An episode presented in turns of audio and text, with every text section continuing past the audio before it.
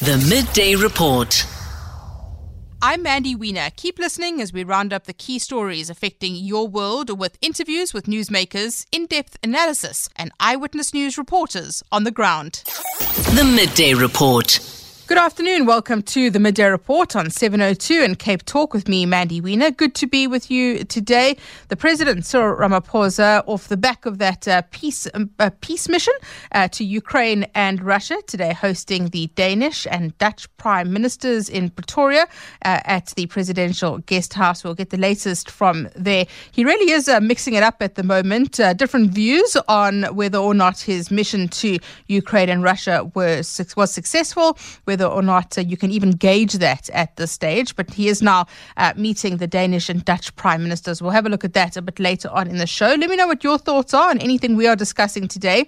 072 702 1702 072 567 1567.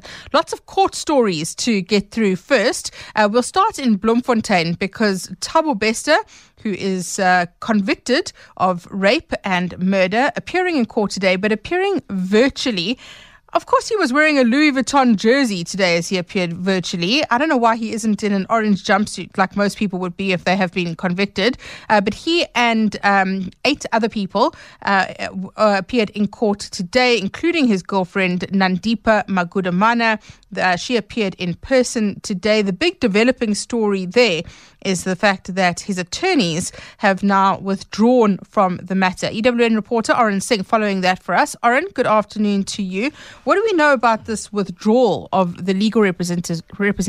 Good afternoon, Manny. Yeah, I think it's it's um, it's something that a lot of journalists expected that was going to happen today because we know that uh, both of the attorneys representing him, one an advocate, another attorney, were facing criminal charges themselves.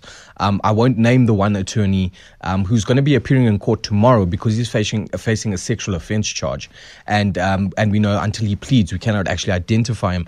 But he'll be uh, appearing in court tomorrow um, on on on a, on a charge of alleged rape uh, or attempted rape and assault, and that was a case that was opened in March this year. So there was obviously some issues around his representation, a lot of heat on them. I think they made a decision. They said after consulting with Bester himself, they took the decision to recuse themselves from the matter, and he appointed another t- attorney, Kabelo um, Mati, who uh, who was in court and present today. But I think another interesting aspect uh, or development in court this morning, Mandy, is that uh, police are expecting three more arrests, or at least three more people mm. to be arrested in this matter, and they've called for a postponement for at least a month. Um, let's hear what uh, State Prosecutor Silo Matlogo had to say on this. Yes, briefly, the state still require some two witness statements, and we expecting to add three more uh, suspects in this matter. And the police are still busy analyzing the cell phone and bank statements. So that is basically the period that uh, we think the investigation shall have been completed. So, Oren, at this stage, do we know who those three may be, who may be charged? No idea whatsoever at this stage, Mandy. But we did hear quite early on in this case when um, you know the initial um, suspects appeared in court that police were expecting a lot more arrests, and these three arrests would push it up to now 12 people um, arrested in this matter. I think another interesting development the ninth accused or suspect that was arrested, Zande Moyo, a Zimbabwean national, he abandoned his bail today. Um, and we have no idea why that was the decision that he had taken together with his attorney. He had no previous criminal records, but uh, he took the decision to abandon his bail. We, we definitely talk a lot about the optics in this matter. It's, it's a story that has been surrounded by spectacle because of the soap opera nature of it. Uh, so it, it, it's almost impossible to notice the fact that Thabo Bester appeared in a Louis Vuitton jersey today. Uh, Nandipa Magudumana looks more glam in jail than she does out of jail at this point. Are all authorities saying anything about this? Because they really are feeding into this narrative. I think uh, I think a lot of the people, especially on social media, are feeding into this narrative. But um, you know, it, it, needs to be, and the public needs to be reminded of the fact that these two people are face, facing serious charges at the end of the day. And one would question why Thabo Bester has, on both occasions in which he has appeared virtually, not been wearing correctional services uh, attire, um, at least uh, you know a prison outfit. Why has he been allowed to to come uh, at, uh, appear virtually in his own clothing? So I think those are definitely questions that need to be put to uh, the Department of Correctional Services going forward. Oren Singh with a, an update there on the Thabo Bester matter. So that case has now been postponed to August the 8th. The Midday Report. Let's stay in the courts now because the Eastern Cape Premier, Oscar Mabuyane, has won his bid to interdict the Special Investigating Unit, the SIU, from probing his qualifications. Remember, he is accused of fraudulently, fraudulently being admitted to the master's program at Fort Hare University and changing the M. Admin qualification into a doctorate. President Cyril Ramaphosa had instructed the SIU to investigate irregularities, corruption at the university. So Mabuyane going to court. Uh, there were two applications here. There's a Part A and a Part B. Part A is the interdict which was granted. Our reporter Sipa Kema in court for us. Sipa, good afternoon to you. Mabuyane won the interdict against the SIU and the president and Fort Hare. What does this actually mean? Well, I think, Mandy, just to sort of, you know, uh, give clarity, because I think there is some kind of misunderstanding uh, to this judgment. Now, the, this particular judgment was for Part A, which Mabuyane was looking to interdict uh, the SIU from further probing uh, into his qualifications. As you know, that uh, it's not just only the allegations aren't just only about the master's program, but also saying he attempted uh, to launder the master's program into a doctorate, and also alleging that he used ghostwriters supplied by uh, Professor Edwin Ijoma uh, um, at, at, at uh, the Bhisho campus to actually do his proposal for him. Uh, this was, of course, confirmed by an internal investigation conducted by the university. Now, what this particular judgment uh, says in Part A, um, the, the, judge did say that uh, that she found that the complaint um, by the applicant is justified, and the fact that the applicant was aware, yes, of the proclamation in 2022. However, Mabuyane was not aware that the investigation would be about him or would include him. Uh, saying that the explanation given by Mabuyane and his legal team is reasonable uh, because up until the time there was no indication that he would be subject to that investigation. Uh, so, I mean, it, it I mean, it, it, also carries on to say, in this case, the SIU does not have the original authority to investigate university affairs, and it is for this reason that uh, extending the operation of the proclamation to matters that are not expressly stated therein. So, for Part A, he has been successful. It is a win for him, but that is temporary, though, um, Mandy. We are waiting for Part B, and Part B of the of his application was that the proclamation be set aside permanently and be considered unlawful and invalid. And when you look at the entire proclamation, it's not just got to do uh, with the Eastern Cape Premier, but every other individual who is implicated in the corruption uh, at the University of Fort Hare, the NECs who are also entangled in the qualification scandals as well, and other corruption scandals going on at the university uh, are also relying on this proclamation. And Sipa, what is the University of Fort Hare saying about all of this? I mean, I've been trying to get a comment from the university, uh, trying to speak to the university, but uh, I have been told that uh, they are waiting for Part B's judgment because that is the main one. Part A, the interdict, is entirely dependent on Part B. Uh, should Mabuyane win Part B, meaning the proclamation be set aside, then that means uh, the entire SIU investigation will be permanently, um, you know, put on, well, not on hold, but they will done away with the entire investigation uh, looking into the corruption. So I think from there, that's when the university will then make that decision on whether or not they will appeal. But for now, we are waiting for an official comment and statement from the university. Sipa, thank you very much. Uh, Sipa Kema, EWN reporter, with the latest there. The Eastern Cape Premier Oscar Mabuyane winning that bid to interdict the SIU from probing his qualifications.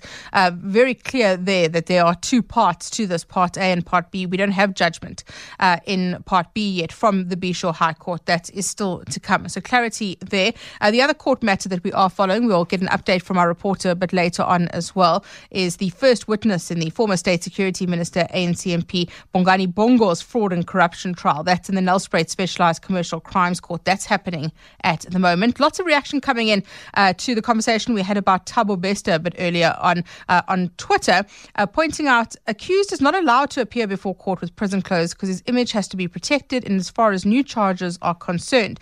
And I think you are right about this. Um, my apologies because I uh, every court appearance I've done, people have always appeared whether convicted previously or not in uh, I suppose civilian clothing as you would call it, because you're not supposed to influence the presiding officer's impressions of you. Um, I think it's, I suppose it's just the branding that is getting everyone annoyed about the fact that Thabo Bester was in Louis Vuitton today, Nike previously.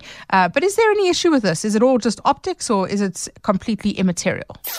The Midday Report.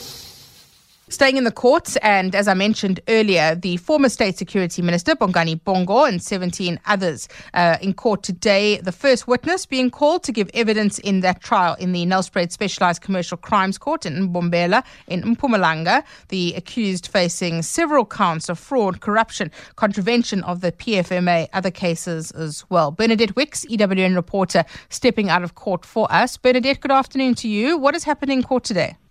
Well, Mandy, as you mentioned, the first witness has now taken the stand, and that's Tabo Mashile, who's the head of SCM at the Mpumalanga uh, Human Settlements Department. Um, and he, so far, his evidence has been quite generic. They've kind of been focusing on um, the roles and responsibilities of the department, who does what in the department, the roles of, for example, the head of department, David Dube, who is one of the accused. Um, he's obviously not currently the head of the de- department, but was at the time. Um, and how how processes are supposed to unfold when, for example, you have something like the acquisition of land. Um, so it's been quite general, as I say, but the sense you get is obviously that they are shaping up basically to compare the way things were done in these two cases that sit at the heart of this matter um, to the way they should have been done. We've just started getting into kind of the specifics, and um, the witness has been kind of explaining that he was on the uh, land negotiating committee. But obviously, because so much time has passed, we're also in a situation where there's a lot that this witness seems not to remember. Um, and we have to remember that the, the events at the heart of this case date back more than a decade. They go back to um, around 2011. So you do get the sense that we might have some issues there, and that just with the passage of time, obviously people's memories fade. Bernadette, thank you very much. Uh, Bernadette Wicks, EWN reporter, with the latest there on that trial uh, involving Bongani Bongo. The Midday Report. And just some breaking news relating to the courts out of the UK. The influencer Andrew Tate, if you have teenage children or tweens, you'll know who he is. Uh, he's been indicted on human trafficking, rape charges in Romania. Remember, he was arrested in Romania with the pizza box. Well, he's now been formally indicted. He has been charged with rape and human trafficking. A big developing story there from Romanian prosecutors. Back home, uh, Women and Men Against Child Abuse uh, have uh, held a press conference today. They are writing to the Justice Minister to expedite the extradition of a South African citizen, a man by the name of Iain Wares, who stands accused of a raft of high profile historical child sexual abuse cases in the UK. He was referred to by the pseudonym of Edgar in the British media. He's a South African former school teacher who stands accused of physically and sexually abusing young boys whilst working as a teacher at schools in the UK. But this is of relevance to uh, to South Africans because he also was a teacher for several years at many high profile Cape Town schools as well. Miranda Jordan from Women and Men Against Child Abuse, uh, Senior Director, joining us now. Miranda, good afternoon to you. Thank you for your time. You've written to the Justice Thank Minister. You, you want, um, the, you refer to him as, as the man labelled as the next Jimmy Savile to be urgently extradited to the UK. Why do you want this to happen? Well, um, Mandy, currently he's got 84 charges waiting for him, approximately 42 men um, this number is growing in the UK, and also we are we are aware that you know this man taught for a decade in the UK, and he was abusing boys um, in his class. Um, at, least 50% of the boys in his class have have um, have come forward. Some have laid charges, some haven't. But he was abusing them on a regular basis. By that I mean every single week, some three times a week, both physically and sexually, and often in plain sight of the others. But these, his preference was nine and ten year old boys. And um, he had a, an act, he was violent, he was sadistic. Um, and so it was almost impossible after listening to both um, Neil Douglas, who has come forward, and um, uh, uh, Nicky Campbell, uh, who's an OBE but also a BBC presenter, um, who actually saw um, Iain Wares uh, as a 10 year old abusing um, and, and uh, mm. actually masturbating his friend in full view of the other members of the rugby team. Right. And um, it has been, it has, you know, it is something that they uh, have been fighting for a very long time. 2019, he was arrested and brought to the magistrates' court in Fish Hoek, um, where they felt, the magistrates' court, that there were enough charges for him to be ex- uh, uh, expedited. Mm. There was enough extradited. What happened then is a month later, this is from August 2019 to September 2019, he then did his first appeal to Minister, uh, Minister Lamola, um, saying, first of all, admitting, but saying that he was now of an advanced age and that he should simply be allowed to live out his life and hmm. that this would be cruel for him to now be extradited to the UK. Sure. Due to the fact that COVID happened in 2020, he was allowed to stay at home. But what we are saying is, first of all, awaiting his extradition, he should be in jail. From 2021 until 2023 now, he has since put in another application to, to the minister and to the High Court as to why he should not be extradited. And what we're saying, importantly, is he is accused of heinous crimes. You know, we are saying, and, and, and the British men who are waiting for him are saying that he is one of the most prolific child sexual abusers in the UK. And we believe that there is no way that he changed between teaching in the UK and South Africa. And that we believe that Rondebosch, as well as Western Province Preparatory and St. George's, need to put extensively out um, a, a, a, news uh, or press article within their schools also saying whoever was abused by him should come forward um, to women and men against child abuse, and we will help them to also open cases. Miranda, thank you very much. Uh, Miranda Jordan from Women and Men Against Child Abuse, the senior director there. So the call there from Women and Men Against Child Abuse is that uh, this individual was also a teacher at the Western Province Preparatory School and St George's Grammar School in the Western Cape in the 1960s. He was at Rondebosch Boys in 1980, where he worked for 26 years. So the call there is to any student who may have experienced or witnessed any possible abuse to come forward and share whatever information they may have uh, with women and men against child abuse. The Midday Report.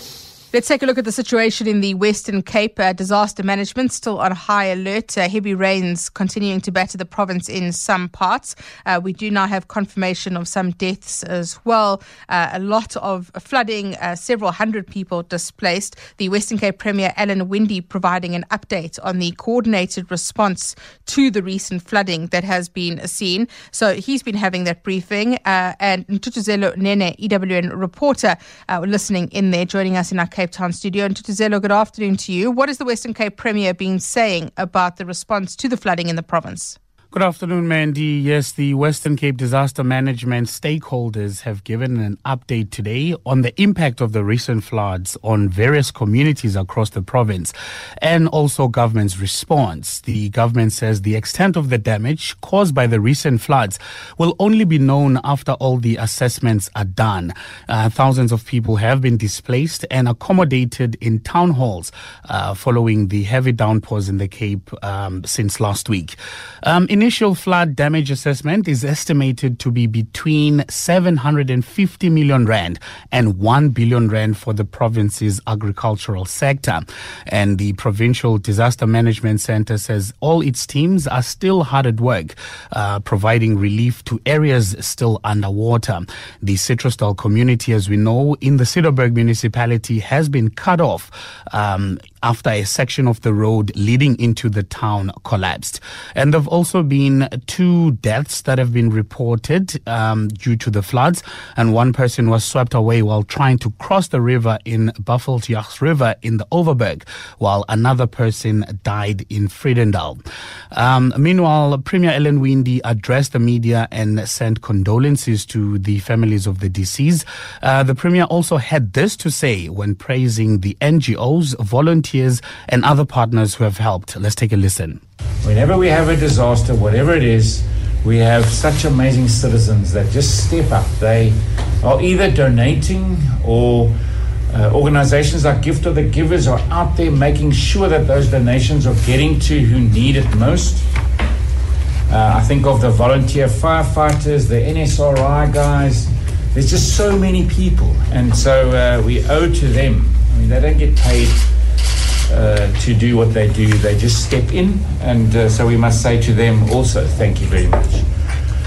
What else has the Premier said about the uh, the response, helping those who have been displaced and, and dealing with that infrastructure uh, in terms of bridges or roads that have been affected? Um, the premier and all the other, you know, disaster management stakeholders, they're saying that, you know, uh, like I said in the in the in the in the report, the teams are out there.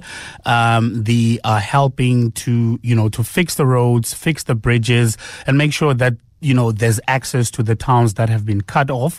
Um, but, you know, all the assessments will only be done, um, you know, everything, we'll know everything once the assessments are, are, um, are, are complete and uh, what is the current status there. But people are out there and they are helping and they're trying to fix everything that has been broken. Ntutuzelo, thank you very much. And Ntutuzelo Nene, EWN reporter, giving us an update there uh, from the Western Cape Premier, Alan Winde, and uh, a broad picture across the Western Cape. Uh, as Ntutuzelo mentioned there, the Citrusdal and the Cederberg area have been cut off uh, because of sections of a few major roads collapsing, washing away during the heavy rains and the flooding. While EWN's Kevin Brunt is uh, trying to make his way to Citrusdal now. Kevin, good afternoon to you. Tell us about uh, your experience as you try and make make your way to Citrusdal? A very good afternoon to you, Mandy. Well, I arrived on the N7 just outside of the town of Citrusdal. It's about a 205 kilometer commute from Cape Town. Arrived in the main road leading to Citrusdal, taking traffic from the N7 into the town has been cut off. There's about an 80 to 100 meter gap in that road as a result of the flooding that came down earlier, um, as also as well as uh, the water that still flows steadily within that area. You can see that there's been um, a construction site set up, civil engineering site with an excavator and a lot of equipment, as the officials now have to assess how they will be able to rebuild um, that road so that residents can have access and so that food trucks can come in.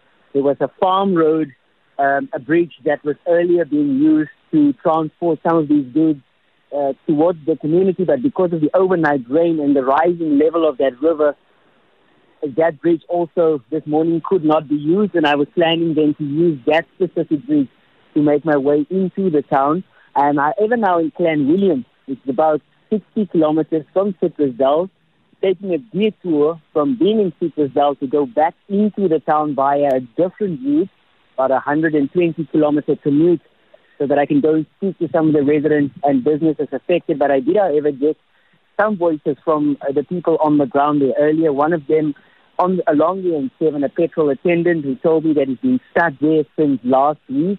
He was unable to go home, and literally from where he's standing, the location of that fuel station, you can see the community. His wife and kid is there. I also spoke to a delivery guy from Cape Town who was supposed to deliver to parcels there in the Citrusdal community, thinking that the road is now being reopened. It hasn't, and he had to go back. Listen to what they told me, Mandy. It was very difficult for me, but yes, but I must work. Yeah, the river was very, very full because you don't pass away through the cigarette stand. Are you in communication with him? Yes, but not now because of the power was off now because of this water. So is the, power off for the entire area or Yes. just sections? I think it's the entire area. So, so Kevin, what are you hearing from within Citrusdal then? Are they able to get resources to the residents there? Have they been able to get any, any food or supplies to them? Relief organizations such as the Gift of the Givers Mandy over the past weekend airlifted some resources to that community. I just saw a truck pass by me now, once again going back to Citrusdal. Um, they will be giving residents or uh, you know support and assistance in the form of food parcels and mattresses and whatever they need to um, you know get through this very difficult time. But I do understand also from the local municipality that is where I'm at at the moment, I have an, uh, an appointment with the municipal manager to try and see how the local authorities here are trying to assist the residents, and in particular also what their plans are with regard to rebuilding the infrastructure. So we will get an, a bit of an update in terms of relief aid being provided in clearer detail, and maybe some timelines as well as how long it's going to take more or less to rebuild that main road that's been cut off from me. And Stephen, mm. I heard earlier on from some of the farmers in the area, they too are suffering because on the other side of the N7, they have packed houses, and we know that it's citrus harvesting time at the moment, and their workers are now stuck within the inside of citrus. They're unable to make their way to their workplaces, so they too are suffering, and they've been telling me that they're trying to reduce the upward flow of the river so that they can then begin work. But as I say, when I left there about two hours ago, uh, still a heavy flow of water downstream, making it very difficult for um, reconstruction work to begin within that community. But we do expect an update from the officials in terms of how that's going to play out, Mandy. Kevin, thank you very much. Best of luck to you. Kevin Brunt, EWN reporter, trying to wake his, make his way uh, to Citrusdal at the moment where roads have been washed away and disaster management responding. The Midday Report. The Health Department having a briefing following the passing of the NHI bill last week, and uh, we know there's been mixed reaction to the passing of the NHI bill. Well, Babalo Ndenze, EWN reporter, giving us a quick update on this. Babalo, good afternoon to you. What's been said there? Yes, good afternoon, Mandy. Yes, Health Minister uh, Dr. Joe Phaahla back in Parliament at, in the NCOP Select Committee now um, following the passing of the NHI bill by the National Assembly last week. It now moves to the next level, or the next hurdle rather, in the NCOP, where he's basically reassuring um, members of the council that this bill is to really protect the most vulnerable in society, uh, the poorest, uh, those who don't have any, you know, medical insurance. And he says that, you know, there's been a lot of misinformation, and especially from, you know, those with a vested interest in this healthcare sector. Um, it's pretty clear who he's referring to. It's you know the big you know medical schemes that we have in this country, and he's saying that you know this is just going to be um, it's going to just be a minor dent into their super profits. It's not like it's going to you know wipe out their entire profit, and he's just allaying those fears, um, and but also getting a lot of you know um, concerns raised by members of the National Council of Provinces around you know um, freedom to choose your one's medical aid scheme um, costs associated and additional taxes on individuals and to fund the NHI and how this could impact on the working class. You know, the issue of accreditation of healthcare facilities. Um, you can only you can only go to these facilities when you have when you are an NHI member. They, when they're accredited, and there's an issue about you know a lack of facilities and the current state of the of the country's health, of the country's healthcare. Um, so a lot of issues raised by the by the minister you know, assuring the, the National Council of Provinces that, you know, all these issues will be ironed out. And we do know that this bill now will then go to further public hearings, Mandy, in the NCOP where, you know, further objections we expect from the from the public um, are expected as well, Mandy. Babalo, thank you. Babalo Ndenze, EWN reporter, giving us an update there. The health minister before the NCOP answering questions about the NHI. The Midday Report.